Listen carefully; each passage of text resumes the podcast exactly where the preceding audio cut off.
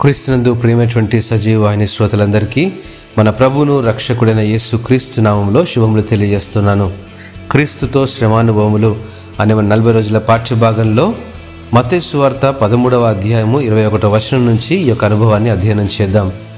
అయితే అతనిలో వేరు లేనందున అతడు కొంతకాలము నిలుచును గాని వాక్యము నిమిత్తము శ్రమయైనను హింసైనను కలగగానే అభ్యంతరపడును. దేవుని ప్రణాళికలో సంఘములో నిలిచి ఉన్న మనం దేవుని వాక్యంలో స్థిరంగా ఉండాలి. సువార్త ద్వారా రక్షించబడి బాప్తిసం ద్వారా సంఘంలో చేర్చబడిన మనం సంఘంలోని బోధన విధానాల్లో కట్టుబడి సంఘ నియమాల్లో జీవించినప్పుడు మన ఆత్మీయ ఆధ్యాత్మిక జీవితాలు బలపడుతూ ఉంటాయి. మరి ముఖ్యంగా మన వ్యక్తిగత జీవితంలో వాక్యానుసారంగా జీవించుటకు ప్రయత్నించాలి. అనుదినం లౌకిక జీవితంలో వాక్యం నిమిత్తం శ్రమ కలుగుతూనే ఉంటుంది. చీకటి మనలను లోకంలోనికి ఎప్పుడూ లాగుతూనే ఉంటుంది. నామకార్థ క్రైస్తవ విశ్వాసం మనలో లేకుండా చూసుకోవాలి. అనుదినం మనం చేసే పనిలో ఒత్తిడి దేవుని నుండి వాక్యం నుండి దూరం కాకుండా చూసుకోవాలి. దేవుని ప్రణాళికలు మన జీవితంలో నెరవేర్చబటకు అనుదినం ప్రయత్నించాలి.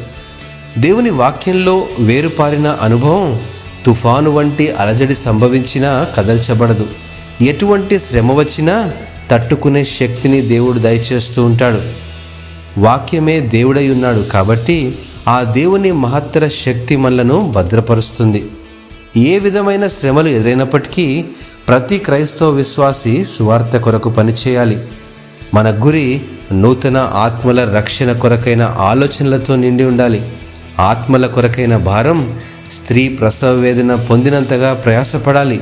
ఇట్టి ప్రయాస మనం పొందినప్పుడే సిలువలో క్రీస్తు శ్రమ పరిపూర్ణమవుతుందని జ్ఞాపకం చేసుకుందాం. ప్రేమటువంటి వాళ్ళరా ఆధ్యాత్మిక జీవితంలో లోతైన అనుభవాలు పొందుతూ వ్యక్తిగత జీవితంలో అభివృద్ధి పొందుతూ అనేకులను క్రీస్తు వైపు నడిపించే భారమే క్రీస్తుతో శ్రమానుభవం అని మరొకసారి మీకు జ్ఞాపకం చేస్తూ ఉన్నాను. దేవుడు ఈ వాక్యమును ఆశీర్వదించునుగాక. ఆమెన్.